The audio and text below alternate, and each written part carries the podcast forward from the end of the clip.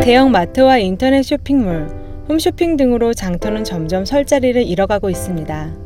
장터의 사라짐이 안타깝지만 그렇다고 무조건 나쁜 일이라고만 할 수도 없죠. 대형 마트와 인터넷 쇼핑몰의 편리함이 주는 유용함은 어쩔 수 없는 현실이기 때문인데요.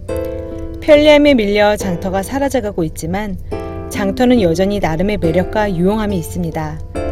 1987년부터 지금까지 줄곧 한국의 시골 장터를 기록해온 정영신 작가는 장터에 가면 고향의 냄새와 맛, 소리와 감촉까지 느낄 수 있다고 말합니다. 실제로 시장에는 생동감과 정이 있는데요. 그 따뜻함을 고스란히 담은 책, 한국의 장터를 소개합니다.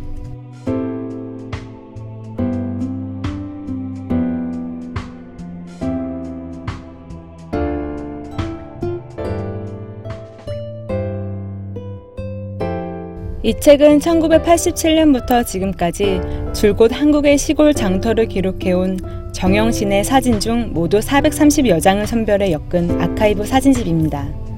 사진가이자 소설가인 정영신은 지난 25년간 전국의 5일장을 돌며 그곳 사람들의 가난하지만 인정 넘치는 삶을 사람 냄새나는 흑백 사진과 그리고 맛깔스런 글과 함께 담았습니다. 사진을 통해 전국 장터의 어제와 오늘을 읽는 사진집이면서 전국 8도의 대표 5일장 82곳의 장터 정보를 얻을 수 있는 인문학적 자료집이기도 하죠. 책은 전국 5일장을 총 9개 도별로 분류하고 다시 가나다 순의 군 단위로 나누어 정리했으며 각 장마다 장이 열리는 장날과 지역 특산물을 게재해 독자들이 장터 정보를 쉽게 찾아볼 수 있도록 했습니다.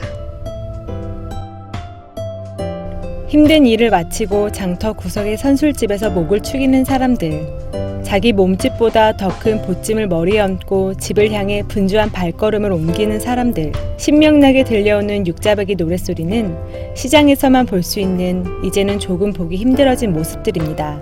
쉽지 않은 싸움이 되겠지만 다시 한번 장터의 부흥을 응원하며 한국의 장터를 통해 살아있는 생생하고 비릿한 시장의 냄새가 전해지길 바랍니다. 지금까지 라이브 추천의 김심원이었습니다.